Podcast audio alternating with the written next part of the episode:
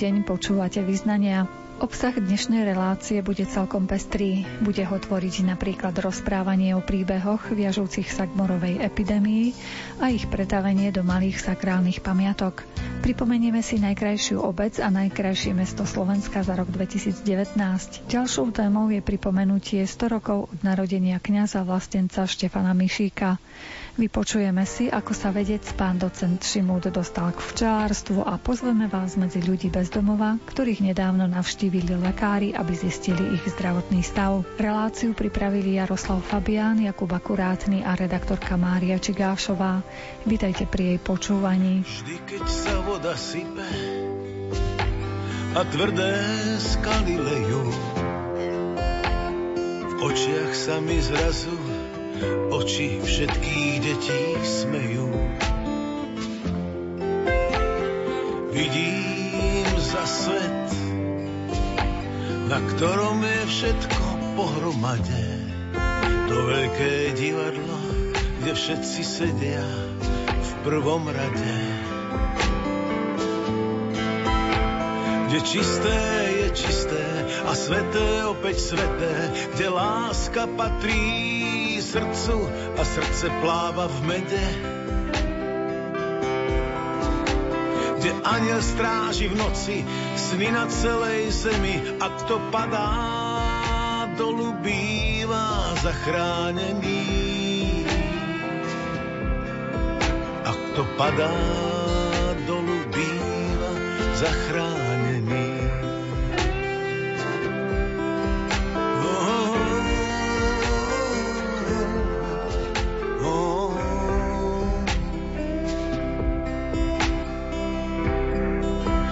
To za svet, na ktorý som prišiel, čomu som stále ďalej a k čomu stále bližšie. Z novín sa na mňa, na mňa Albert Einstein smeje, ako by vravel, čo bolo, nebolo, čo je, to nie je.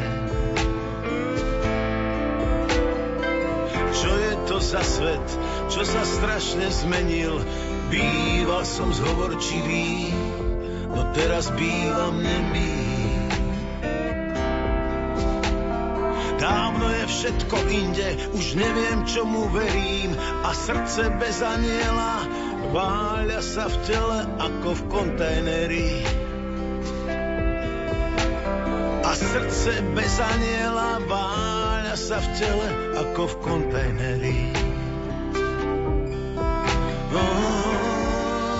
S odbornou pracovníčkou Východoslovenského múzea v Košiciach doktorkou Klaudiou Buganovou vám predstavujeme príbehy spojené s malými sakrálnymi stavbami. Dnes to budú diela viažúce sa k obdobiu epidémie cholery. Cholera alebo aj mor každý tomu rozumie, o čom rozprávame, ale naozaj si treba uvedomiť, že cholera, obávaná cholera, alebo teda mor, trápil svet už, ja neviem, 300 ročia pred nami, to bolo v 17., 18. aj 19. storočí. A my máme na túto choleru alebo na túto čarnú šmerc, jak jej hovorili tu u nás na východnom Slovensku, dosť veľa pamiatok. Nie sú to len tie známe morové stĺpy, ktoré stoja možno na každom námestí našich slovenských miest, ale ktoré už pochádzajú možno až z toho obdobia toho začiatku 18. storočia. Ale mne sa podarilo nájsť, a verím, že takýchto pamiatok je aj o mnoho viac, takú nápisovú dosku, v kostole svätého Jána Krstiteľa vo Veľkej Lesnej, to je v Zamagúri, kde obyvatelia ďakujú svätému Sebastianovi, známemu to patrónovi od moru, mu ďakujú za záchranu svojich životov. A opäť je to dôležité alebo veľmi vzácne preto, že celý ten nápis je v biblickej češtine a pochádza z roku 1600 54. Takže v tejto biblickej češtine je napísané, že ctihodná dedina Richwald, tak sa vtedy volala Veľká lesná, ďakuje Pánu Bohu Všemohúcemu, že prozreteľnosťou dopustil práve v tomto roku zastavenie moru v tejto oblasti, v tejto časti, a že ľudia, ktorí to teda tam píšu, sa zavezujú, že budú vždy na sviatok svätého Sebastiána svetiť, alebo teda uskutočňovať sveté omše a modliť sa za to, aby takáto pohroma, takýto mor už nikdy viac ľudí nesúžoval. Takže skutočne krásny, starý, vzácný príklad toho, ako ľudia ďakovali, ale ako ich tiež vlastne táto cholera neobyšla. Ďalšie potom pamiatky na choleru alebo na mor máme už z tých ďalších storočí, z 18. a najmä z 19. storočia. Opäť tu nechcem možno hovoriť o tých morových stĺpoch, ale o takých tých niekedy menších, možno zanedbávaných alebo nepovšimnutých pamiatkách, ale tiež svedčia o veľmi významnom alebo o veľmi u našich predkov takým e, činom alebo počinom veľkej vďaky Bohu za to, že tých obetí cholery a moru nebolo toľko. Takže napríklad e, v mestičku Moldava nad Bodvou majú dokonca takú kaplnku, ktorá je zasvetená svetému Rochovi, známemu to svetcovi, ktorý je naozaj vzývaný ako ochránca proti moru, pretože sa vie, že on sám sa z toho moru vyliečil vďaka tomu, že mal aj verného psa, ale určite aj vďaka tomu, že sa nebal a išiel pomáhať tým obetiam. No a o tejto kaplnke svätého Rocha v Moldave nad Vodvou chcem hovoriť ešte aj z toho dôvodu, že je to taká naozaj zvonku veľmi nenápadná stavba, tak ako niektoré kaplnky proste sú už také možno ošarpané a málokrát sa do nich chodí. Ale vo vnútri na stenách sú veľmi zaujímavé nástené maľby.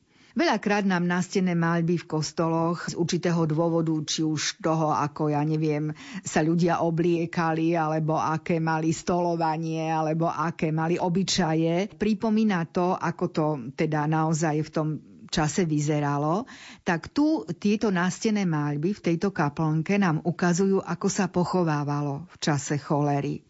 Skutočne je tam sprievod, ktorý vlastne nie je sprievod, je tam len povoz ťahaný koníkom a na tom povoze je čierna rakva, pretože naozaj obete morových epidémií sa pochovávali v noci, bez účasti veriacich, bez účasti kňaza, na cintorínoch, ktoré sa nazývali aj špeciálne cholešné cintery a museli byť tisíc krokov od stredu od intravilánu obce. Takže naozaj táto nástená maľba je takým výkričníkom a svedectvom toho, ako to teda bolo.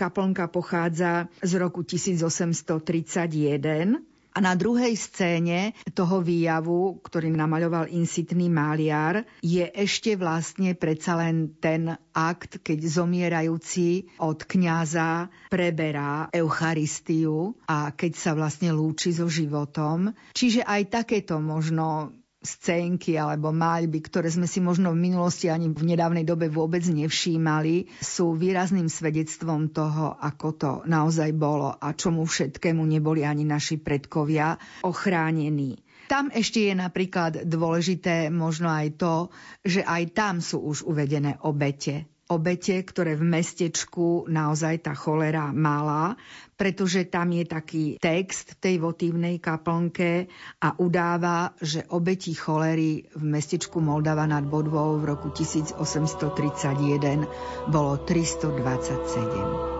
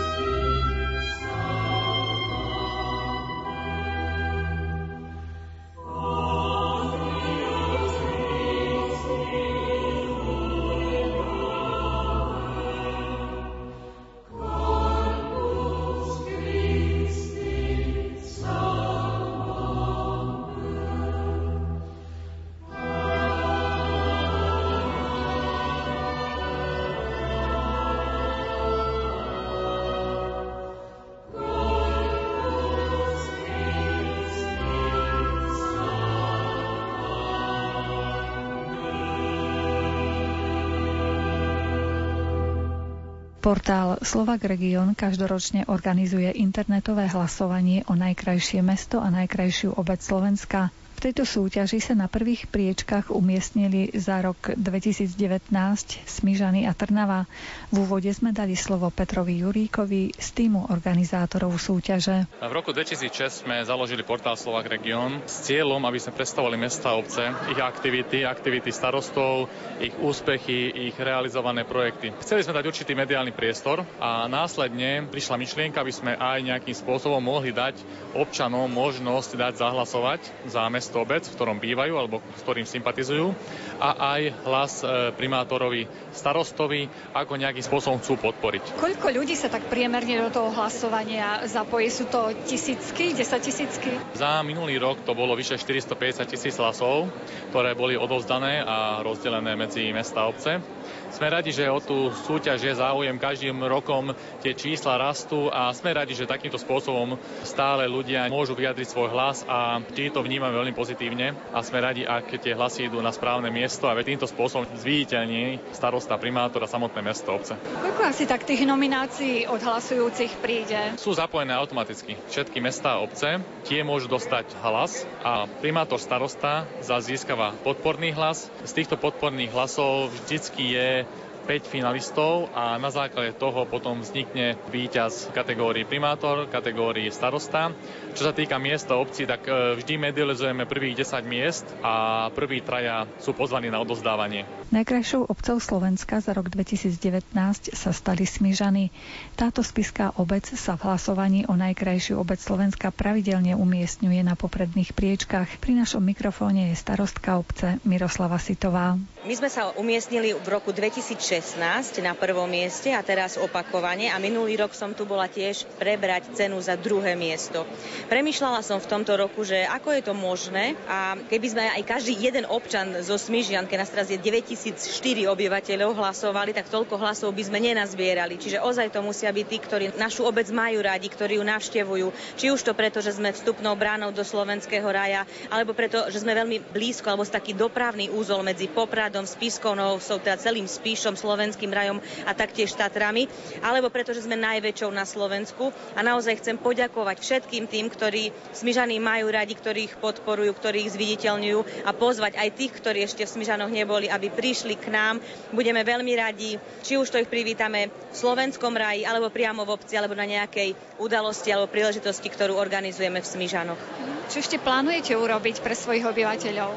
My sme, ako sme nastupovali, nové vedenie obce, sme si dali také štyri sľuby, ľuďom sme ich teda dali. Prvý bol, že zriadíme obecnú firmu, potom, že budeme vytvárať príležitosti pre bývanie, pretože máme ten náš intravilán veľmi oklieštený, tiež pre turistický ruch a takisto, že pomôžeme našej obci zviditeľniť sa ešte viac.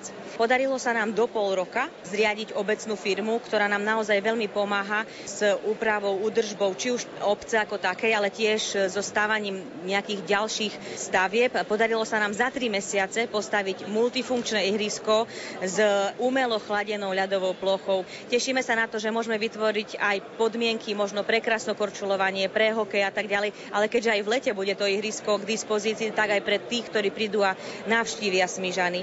Taktiež, ako som povedala, usilujeme sa vytvoriť ďalšie priestory pre bývanie, čiže komunikujeme to so Slovenským pozemkovým fondom, taktiež vlastne hľadáme v rámci obce tie miesta, ktoré by sme mohli pre obyvateľov, ale alebo tí, ktorí chcú prísť bývať do Smižian, vytvorili. A ešte jeden veľký slub, ktorý sme dali, a to je dom seniorov, keďže sme najväčšou obcov na Slovensku a tých seniorov všade pribúda. V Spiske Novej Vsi nedaleke je 100 ľudí na čakačke, tak v tomto roku sme zakúpili, vďaka poslancom obecného zastupiteľstva sme zakúpili budovu bývalej jednoty, kde budeme zriadovať po úprave dom seniorov, ktorý bude mať vlastne 40 miest. Takže veľmi sa tešíme aj tomuto, že vytvoríme priestor, ako som hovorila, pre malých, či už to na tom multifunkčnom ihrisku alebo pri aj prostriedok, ako bývať a potom, aby sa teda deti mohli znovu rodiť v Smižanoch, alebo aj pre našich starších, ktorí nechcú odísť a chcú tie svoje posledné chvíle, alebo tie chvíle, kedy nemôžu sa sami o seba postarať, prežiť v tom dome seniorov, ktorý budeme mať priamo v obci. Keď tak budete podporovať rodiny, aby teda sa im rodili deti, tak o chvíľu budete mať ďalší problém, budovať školu, škôlku, ďalšie inštitúcie. No áno, je to pravda. Máme momentálne dve školy. Jedna je cirkevná škola, a druhá je škola v zriadovateľskej pôsobnosti obce. Spolu máme nejak cez 900 detí, ktorí navštevujú túto školu a štyri materské škôlky. Jedna z nich je tiež cirkevná. Veľmi úzko spolupracujeme s cirkevnými školami a s biskupským úradom v Spiskej kapitule. Naozaj aj v tom, že momentálne vlastne oni dobudovávajú tiež telocvičňu, ktorá bude takisto vytvárať priestor pre pohyb detí. Doteraz sme ju nemali. Takže venujeme sa všetkým generáciám podľa možností a uvedomujeme si aj to, že ak tých škôl bude málo, postavíme ďalšiu. Najkrajším mestom za rok 2019 sa stala Trnava. Rozprávame sa so zástupkyňou primátora Evou Nemčovskou. Priznáme sa, že ako mesto sme ani veľmi, nie že netušili, ale nepropagovali sme celkovo hlasovanie o to, aby sme sa stali najkrajším mestom Slovenska. Ono sami občania aj turisti to vnímajú, že Trnava je krásne mesto a táto cena nás o to viac ešte teší, že sme dostali viac ako 22 tisíc hlasov a teda možno nielen Trnavčania, ale mimo Trnavčania návštevníci Trnavy nás takto oceňujú, vidia to v takom peknom svetle celé a veľmi sa z toho tešíme. Skúste našim poslucháčom predstaviť trošku tie aktivity vo vašom meste, čo sa tam všetko deje. Keď sa pozrieme na to, ako nás môže vnímať obyvateľstvo, tak za posledných 5 rokov sa Trnava vyslovene zazelenala. Máme mnohé kultúrne a spoločenské aktivity, množstvo podujatí pre mladé rodiny, športové aktivity. Keď sa pozrieme na to z pohľadu turistu a návštevníka Trnavy, tak väčšinou merajú cestu do Trnavy práve z dôvodu toho, že sa považuje toto mesto za slovenský Rím. Máme krásne historické hradby alebo opevnenie mesta, ktoré je typické práve pre toto mesto. Máme veľkú historickú bázu, čo sa týka privilegií mesta. Sme historicky obchodným centrom a tak ďalej. A zároveň myslím, že jedno z mála miest máme tri univerzity. Čiže máme viac ako 16 tisíc študentov, ľudí žijúcich a študentov žijúcich v krajskom meste. A pokiaľ ide o návštevníkov mesta, čo máte pre nich pripravené? Návštevníci mesta práve ako som hovorila, navštevujú toto mesto z toho historického pohľadu. Tradíciou je už tradičný trnavský jarmok. Veľmi krásne mávame Vianočný advent, ktorý sa tiahne celými štyrmi adventnými nedelami. Máme jarné podujatia, mnohé podujatia kultúrne pre deti. Máme letné korzo, ktoré ponúka od divadielok cez menšie hudobné produkcie až po veľké koncerty. Čiže každý jeden obyvateľ aj návštevník mesta sa počas celého roka vie v Trnave vyžiť. Aké plány sú pred vami? Na tento rok sme sa stali Európskym mestom športu, čiže to je pre nás aj taká organizačná aj finančná výzva, aby sme to preukázali, že áno, sme tým Európskym mestom športu. To je taká najväčšia výzva a tak ako beží samozpráva, vždy sa snažíme robiť niečo pre občanov, aby sa celé mesto oživilo, revitalizovalo. Žiadame samozrejme financie z rôznych grantov, z eurofondov. Čiže Myslím, že tá samozpráva za ostatných 5 rokov robí obrovskú prácu, za čo v podstate ďakujeme aj veľkej aktivite a mysleniu pána primátora, ale zároveň to závisí aj od množstva takej dielčej práce úradníkov na meste.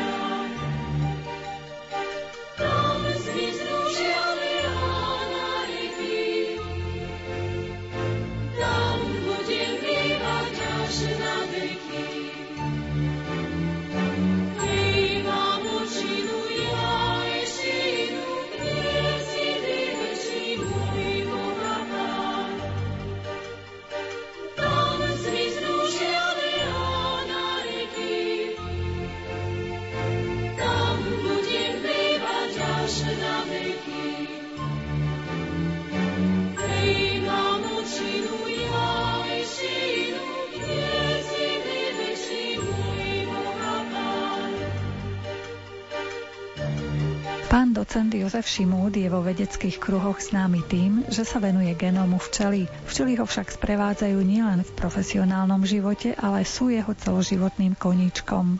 Porozprávali sme sa s ním o tom, ako sa k včelárstvu dostal. Ja vďačím tomu, že som sa stal včelárom prostrediu, v ktorom som vyrastal v sebe chlebo. V mojej rodine nebol nikto včelár. Iba starka Františka ma raz zaviedla do, do ich starého domu a tam bol opustený včelín. A ja som sa tam začal hrať, tam boli ešte slamenáky a tak ďalej. A povedala mi historku, možno ma to tak aj trošku zaujalo. Bola to romantika. Totiž prastrýko mojej mamy Michal Kemp, kanoník, je pochovaný v Ostrihomskej bazilike ako jeden z mála Slovákov. Zaslúžil sa o mnohé veci ako cirkevný historik, preto sa mu dala podsta, že je pochovaný v Ostrihomskej bazilike. A na jeho embléne, na tej hrobke sú tri včely. Bol som pred dvoma rokmi práve sme odchádzali z Koši s japonskou delegáciou, tak sme si to boli aj pozrieť, boli nadšení tým. No a potom zase ovzdušie začali ma včely baviť a keď otec badal môj záujem o včely, tak hneď mi spravil troják. Susedia, blízky včelári mi dali hneď tri roje a stal som sa včelárom. Čiže celý život včelárom? Keď som mal 14 rokov a odtedy som včelárom stále. A vyštudoval som chémiu, čiže moje šťastie, že som sa mohol na základe poznatkov z chémie, molekulárnej biológie a genetiky, to už potom ako vedecký pracovník v oblasti molekulárnej biológie som sa prepracoval včelám. Čiže medzi včelami relaxujete? Ten ich bzukot vás tak nejako upokojí po pracovnom dni? Včelár, ja teraz si uvedomujem, že Fandli ako kňaz mal úžasný talent a ako tých ľudí priviesť nejaké cieľavedomej činnosti. Národ bol utláčaný, ponižovaný a bolo ho treba pozvihnúť. A propagoval okrem tých svojich zdravých polnohospodárskych nových technológií, uhorovanie zanechať aj včelárenie. A vedel, prečo to robí. Včela nemôže ísť potrunžený, nemôže ísť neumytý, lebo včela to vycíti. Áno, lebo to ju dráždi. A naopak včela má vyvinutý dokonalý systém na detekciu vôni. Žiadny iný organizmus asi v prírode nemá toľko génov na rozoznatie vôni ako včela ale zase je chudobná na chute. Ona rozoznáva len sladké a preto ona nedokáže rozoznať škodlivé a neškodlivé chemikálie. To je zase nevýhoda ostatných mizí na to oveľa lepšie vybavený. Takže teraz samozrejme, že včelár nemôže prísť čelá roztržitý, pretože musí veľmi jemne narábať so včelami celý čas pretože včela i hneď zbadá, že pri manipulácii sa s ňou nezaobchádza už dostáva stres bráni sa. Čiže ona útočí ani nie preto, že je vyrušená, ale preto, že sa s ňou nezaobchádza šetrné. Čiže šetrné zaobchádzanie, kľudné, vlastne toto všetko včela nám poskytuje a nás vychováva. Niekedy včele prikladáme viac pozitívnych vlastností alebo ju glorifikujeme, je pravda, že včela, včelstvo je usporiadaný sociálny štát s tvrdou diktatúrou, žiadnou demokraciou. Jednotlivec bez sociálnej jednotky nemôže prežiť. Obetuje sa jeden pre druhého bez akéhokoľvek pardónu, ale na rozdiel človeka nemá slobodnú vôľu a nevie tvoriť. My síce obdivujeme, že vie vytvoriť. Pod tvorbou myslím nové. Ona opakuje, čo má presne geneticky nadeterminované. A človek jediný živočí presahuje svoj rámec a tvorí nové veci. Máte v rodine už následovníkov, ktorí preberajú štafetu včelárenia? Moju štafetu prebral mladší brat Ján, lebo keď som už trvalo zakotviť v Bratislave, tak v podstate on prebral včely v sebe chleboch A ja až potom, keď som začal robiť vedecký výskum, tak som si postupne zriadil malú včelnicu pri ústave v Bratislave a jeho vnukovia, tí sa venujú veľmi a mladší syn takisto má vzťah k tomu a vediem k tomu aj moje vnúčky a Pavlinka, 9-ročná, tá už mala vlastnú prezentáciu v škole na Hlbokej ulici. Mala svoj projekt a dávala svoje vedomosti, ktoré so mnou odpozorovalo zo života včiel. A máme vždy debatu samozrejme o tom, ako sa včely majú, kedy sa bude vyberať med, kedy zakrmovať, či prežili. No, záujem je.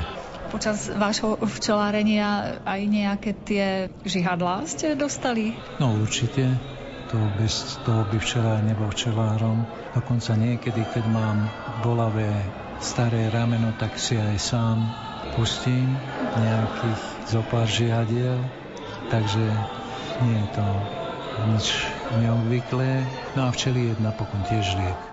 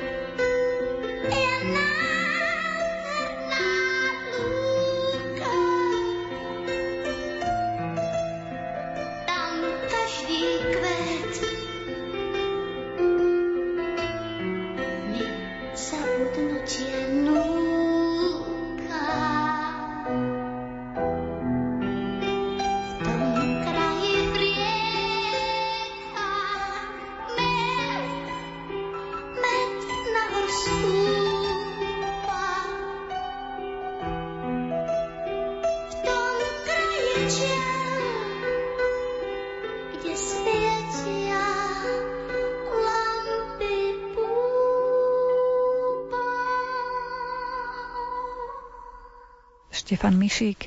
Túto osobnosť nám predstaví cirkevný historik doktor Ľuboslav Hromiak. Uplynulo 100 rokov od smrti tohto veľmi významného kňaza, o ktorom sa možno menej vie, pretože na čele spiskej diecézy pôsobil iba 102 dní, ale svojím významom predstavuje naozaj veľmi, veľmi zaujímavú osobnosť, na ktorej je možné pozorovať aj osudy slovenských katolíkov. Štefan Mišík je typ človeka, ktorý sa narodil v zmiešanej katolícko-evangelickej rodine.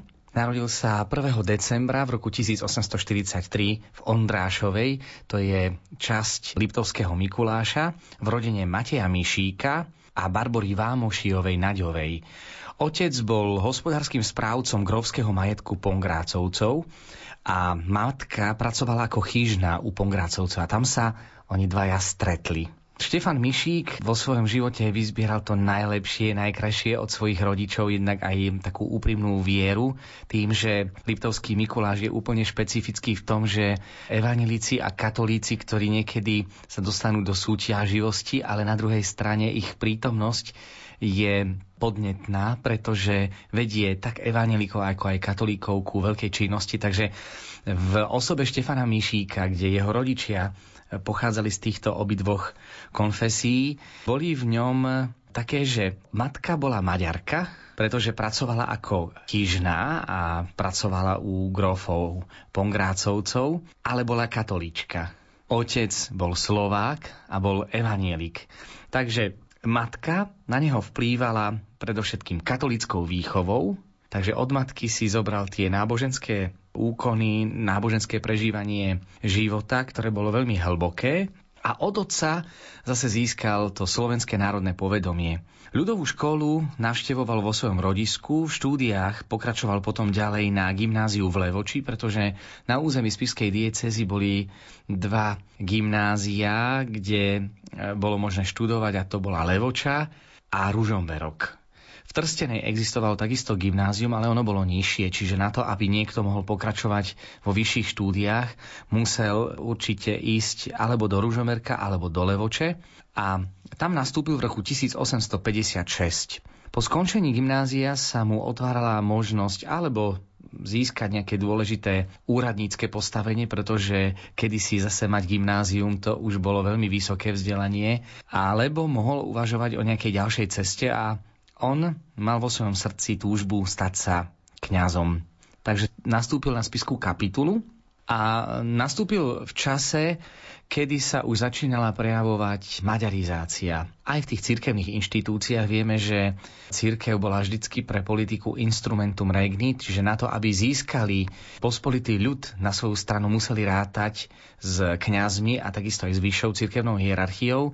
A zvlášť po tom, čo v roku 1867 vzniklo Rakúsko-Uhorsko, tak uhorská vláda, ktorá rozhodovala o menovaní nových biskupov, sa snažila dosadiť na biskupské posty maďarských vlastencov. A potom, čo vlastne tí biskupy slovenskí uvedomili ako Štefan Mojzes, neraz sa na to zabúda, že katolíckí biskupy boli na čele slovenského národného obrodenia a vyvíjali mimoriadne dôležité iniciatívy ako Memorandum slovenského národa z roku 1861, ktoré viedol Štefan Mojzes, manskobistrický biskup, ale po roku 1867, keď už vymreli tí biskupy, katolíckí biskupy so slovenským národným cítením, ktorí stali na čele slovenského národného obrodenia, nastupuje generácia už biskupov, ktorí presadzovali viac e, maďarské vlastenectvo.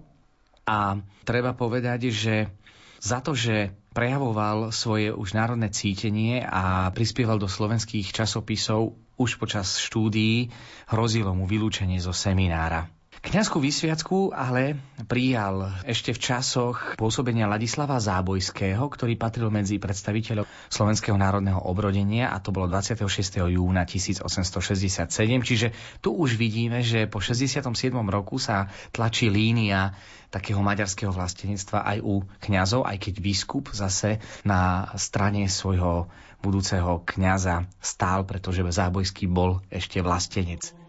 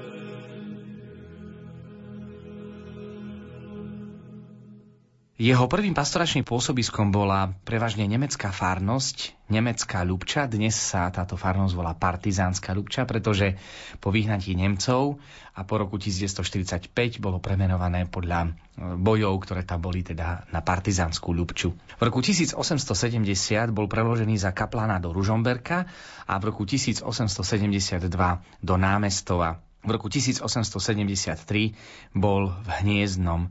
Ako kaplán úspešne čelil útokom miestnych liberálov proti katolickým školám, pretože to bolo obdobie, kedy sa školstvo dostávalo pod štátnu správu. Mnohé katolícke ľudové školy museli nasledovať jednak aj z hľadiska takého ujednoteného systému, nariadenia, ktorými ten katolický duch bol už v ohrození. Treba na to pozerať teda z, dvojitého pohľadu. Na jednej strane je tu štát, ktorý si chce urobiť poriadok v školstve a stanoviť podmienky na to, aby niekto mohol ísť na ďalšie vzdelanie, ale na druhej strane církev to vnímala ako uberanie toho katolického ducha. Čiže neraz nebolo to vyslovene proti katolického charakteru, ale bola tu tendencia v rámci budovania uhorských štruktúr v Rakúsko-Uhorsku, budovanie uhorského školstva, ktoré má byť vlastenecké a neraz to bolo teda už také napäté medzi katolíkmi a liberálmi. Štefan Mišík ale išiel líniou, ktorú nikdy e, nezaprel. Myslím si, že slovenská história ešte dlží uznať význam katolických kňazov v dejinách slovenského národa, pretože boli to neraz katolickí kňazi, ktorí tým, že nemali rodiny, neraz prežívali ten najväčší útlak a stáli na strane tých najbiednejších.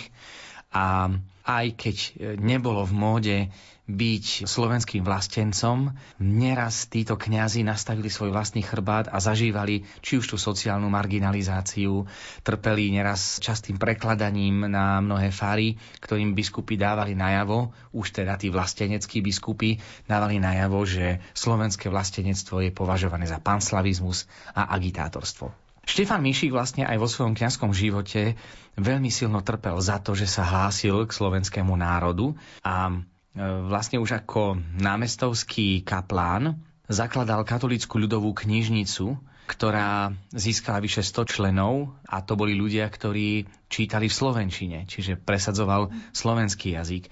Potom bol zakladujúcim členom jediného slovenského katolického gymnázia v kláštore pod Znievom. Čiže všade, kde išlo o katolícke a národné záujmy, ako sme to videli v jeho rodinnej genéze a, a vplyv teda otca a matky, tak to všetko podporil. Maďarská vrchnosť si vysvetľovala jeho pokus o založenie miestnej pobočky Matice Slovenskej ako poburovanie voči štátnym úradom a takisto bol falošne obvinený z poburovania proti vrchnosti v kázniach, keď apeloval na slovenský národ. Takže už zažíval veľký tlak štátnych orgánov. V spolupráci s priateľom a farárom z Rúžbách Eduardom Korponajom bojoval proti alkoholizmu zakladaním spolkov striezlivosti. Vieme, že toto bol najväčší problém v slovenských rodinách, práve ten alkoholizmus, ktorý ožobračoval mnohé rodiny.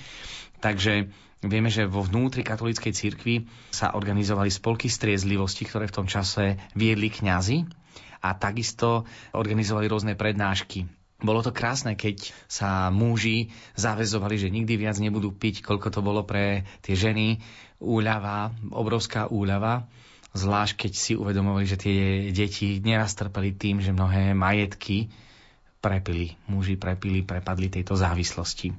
V roku 1874 bol preložený na svoju prvú farársku a dá sa povedať aj poslednú farársku stanicu a to bol Hnilec. Životom Štefana Mišíka sa zaoberal jeden z najvýznamnejších slovenských cirkevných historikov Jozef Špírko, ktorý mu venoval monografiu. Jeho výber vôbec tejto osobnosti nebol náhodný, hlavne v tých časoch budovania Československa, pretože predstavoval osobnosť, ktorá si za slovenské národné cítenie aj za tú vernosť katolíckej cirkvi veľa vytrpel a tým, že v roku 1874 nastupuje za farára do Hnilca, byť farárom Hnilci. To znamenalo dostať ho na farnosť, ktorej Štefan Mišík napriek ambíciám, napriek vysokému intelektu nemohol vykonávať žiadnu intelektuálnu činnosť. Štefan Mišík tam v podstate v tomto hnilčíku ostal takmer až do svojej smrti, kým nebol preložený potom z úplne západlej farnosti na najvyšší post spiskej diecézy, aj keď sme si hovorili, že tam bol iba niekoľko dní. Takže Hnilec, Hnilec je tu, pôsobil tu 45 rokov. Hnilec bola veľmi chudobná dedina, banícka. Väčšina obyvateľstva sa živila tvrdou prácou v okolitých baniach. Za veľmi veľkým a citlivým srdcom baníkov sa skrývala hrubá škrupina ľudských srdc, ktorí pôsobili navonok veľmi tvrdo, ale za nimi sa skrývala práve tá citlivá banická duša, kde baník, ktorý vstupoval do šachty, nevedel, či z tej šachty vôbec výjde. Pre nich otázka života a smrti bola dennodennou otázkou. Zmiluj sa Bože nado mnou, pre svoje milosrdenstvo a pre svoje veľké zľutovanie znič moju neprávosť Úplne zmizo mňa moju vinu a oči zma od hriechu. Vedomý som si svojej neprávosti a svoj hriech mám stále pred sebou. Proti tebe, proti tebe samému som sa prehrešil a urobil som, čo je v tvojich očiach zlé. Aby si sa ukázal spravodlivý vo svojom výroku a nestranný vo svojom súde. Naozaj som sa v neprávosti narodil a hriešného ma počala moja mať. Ty naozaj máš záľubu v srdci úprimnom a v samote mi múdro zjavuješ. Daj, aby som počul radosť a veselosť a zaplesajú kosti, ktoré si rozdrvil. Odvráť svoju tvár od mojich hriechov a zotri všetky moje viny. Bože, stvor vo mne srdce čisté, a v mojom vnútri obnov ducha pevného. Navráť mi radosť Tvojej spásy a posilni ma duchom veľkej ochoty. Pane, otvor moje pery a moje ústa budú ohlasovať Tvoju slávu. Veď Ty nemáš záľubu v obete, ani žertvu nepríjmaš odo mňa. Obetou duch skrúšený. Bože, Ty nepohrdáš srdcom poníženým. Ľudia bez domova, žijúci v oáze v Bernátovciach pri Košiciach sa dočkali zdravotnej prehliadky.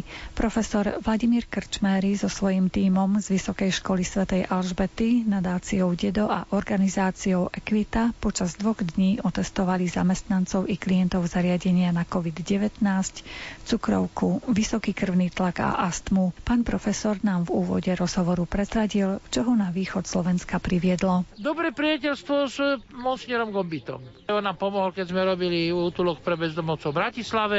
Znamená, on vie vždycky, že keď čokoľvek treba, my sem radi prídeme. Je to skutočne jeden z troch Slovákov, ktorý povedal Svetý Otec, že poznám troch Slovákov kardinála Tomku, monsignora Novajovského a maratónca z Košíc, pána Farara Gombitu. Takže samozrejme on so svojimi ľuďmi tu robí skvelú prácu.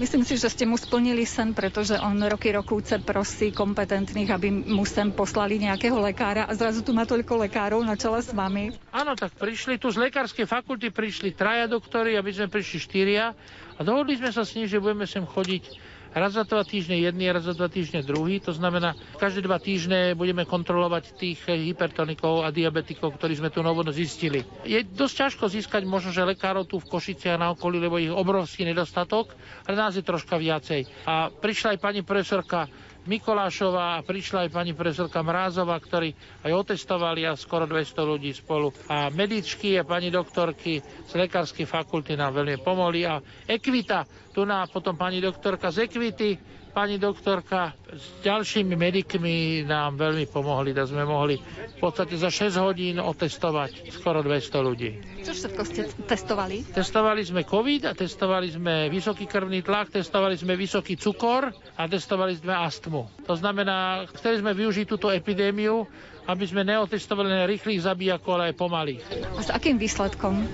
Tak našťastie boli všetci zatiaľ, čo sme testovali na COVID negatívny, ale horšie bola situácia s hypertenziou, asi tretina všetkých, čo sme vyšetrili, má nekontrolovaný vysoký krvný tlak, takže tých teraz nastavujeme na poriadnu liečbu a zachytili sme aj troch nových diabetikov s pomerne zlými hodnotami.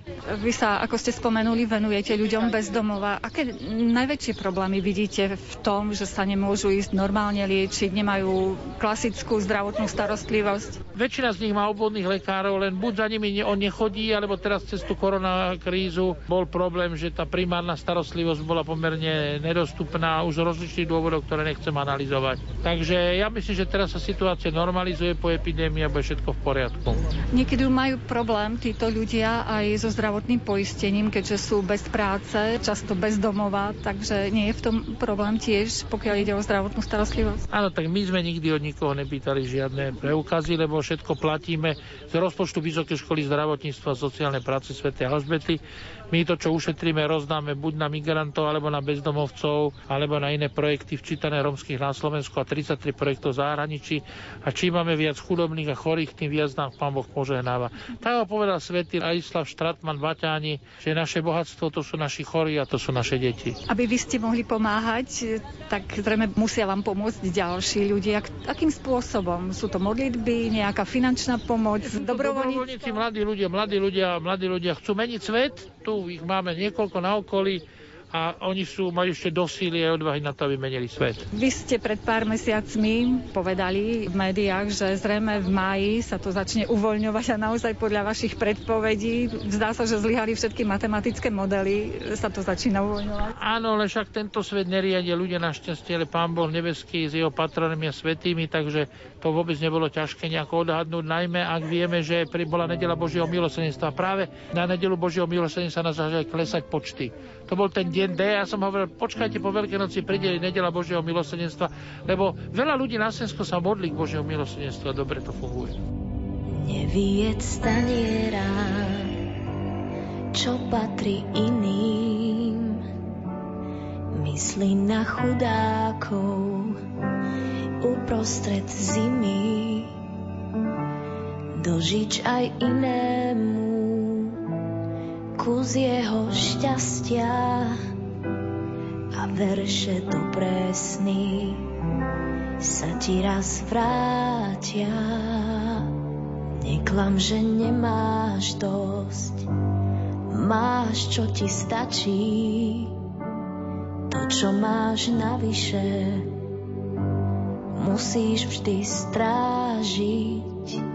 Pohľaď svet dlaňami, na to ich máme a prilož to príliek vždy k ľudskej rane.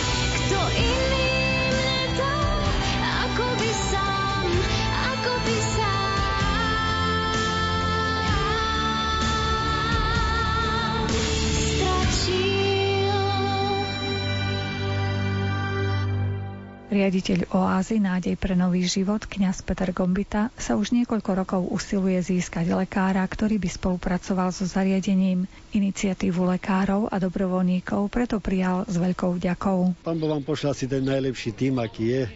Krčmery, profesor, spolu lekárov, traja či štyria sú tu a testujú nás, Košice, tí, ktorí majú prísť a sú ochotní pokračovať ďalej.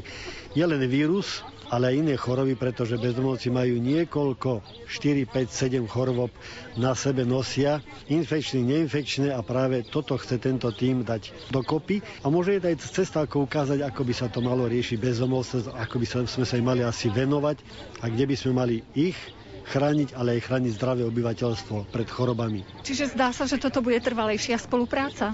Vyzerá tak, že sa ponúkli, že by bol raz týždenne tu príde aspoň jeden dvaja lekári a uvidíme, že kde, aké stavy sa proste posunul do nemocnice, kde, čo sa dá im pomôcť vybaviť, nové veci, ktoré prídu a zrejme ukázať cestu, ako kde tí bezdomovci by mali byť pretože mnohí sú ešte na ulici. A ako by sa mal e, všímať štát, medicína, proste lekári a chrániť ich zdravie aj zdravie obyvateľov. A zrejme trošku aj my máme zdravotné sestru nás naučia, ako sa tie veci robia, tie testy a že by sme mohli pokračovať ďalej, pomáhať e, týmto ľuďom normálnemu životu. Predpokladáte, že prídu ďalší noví ľudia z ulice? Z väzenia sa tu boli pýtať, z ulice sa boli pýtať. Ťažko sa to počúva, ešte ťažšie sa rozpráva, keď no, vám volajú na telefón, že pán Faral, ja hníjem, ja sa nemám kde okúpať, ja proste, vy si to neviete predstaviť, moje telo, že čo.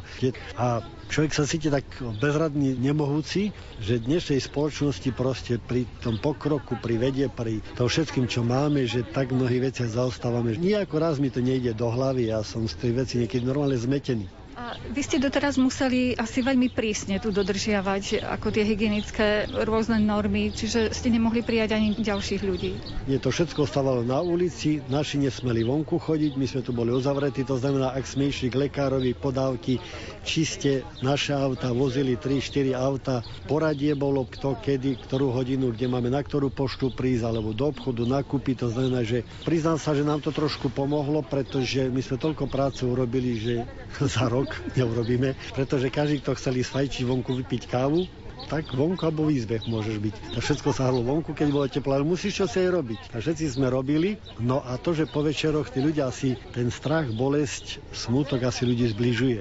Vidím, že ako ľudia začali sa ináč rozprávať medzi sebou šachy, dámy začali hrať karty, proste to samé skupiny šachistov a veselo začalo byť. Napriek tomu proste vedeli sa smiať, ako keby začali byť iní. Nám to priznám sa, že pomohlo to utrpenie a bolesť sa hovorí, že zbližuje ľudí, tak asi aj nás to zbližilo. Je to zvláštne, lebo robila som anketu aj medzi rodinami a každý si to no, v úvodzovkách pochváľuje to obdobie koronavírusu, že naozaj ich to zbližilo aj v rodine a zdá sa, že aj vašu rodinu bezdomovackú.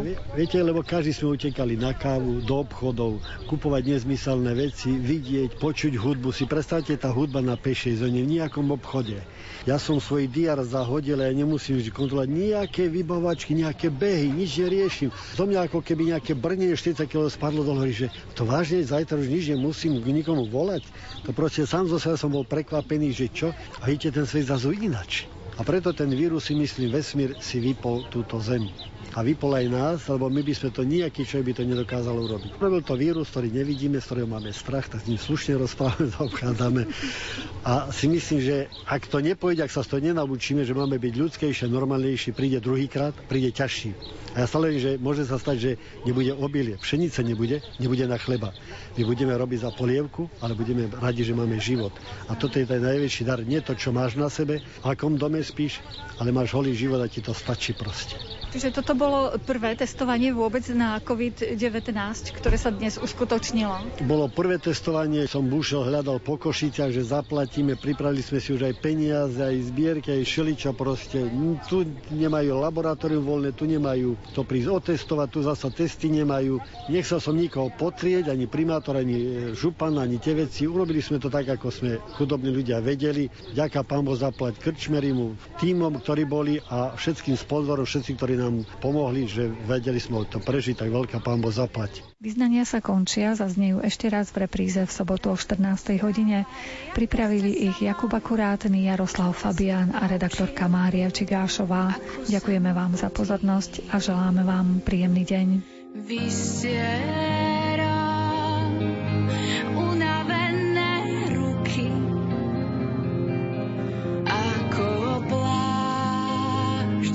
zo snov nesplnených tkaní. Aj palmové listy z prianí, čokoľvek, čo nás na koncu stola spojí. šil na té, drevo teraz háčetie,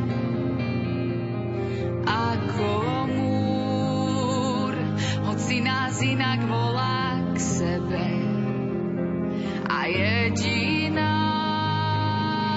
vec, ktorú potrebuje každý, je stôl plný slnka, hoci v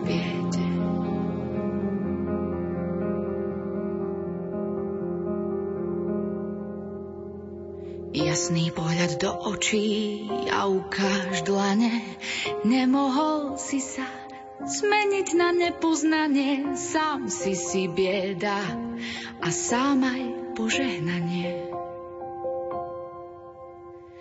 Na dubové drevo zaťaté peste a pol metra sa na tom mieste stalo ako nekonečné vzdialovanie. Odkladáš nachystané zbrane, poď pomôž mi, sami si prestierame. Viem, čo je za mnou, sa už neustane. Drevo nech nás spája, kde sa stretávame. Vystieram unavené ruky, ako plášť zo snou nesplnený. Rádio Lumen. Vaše katolícke rádio.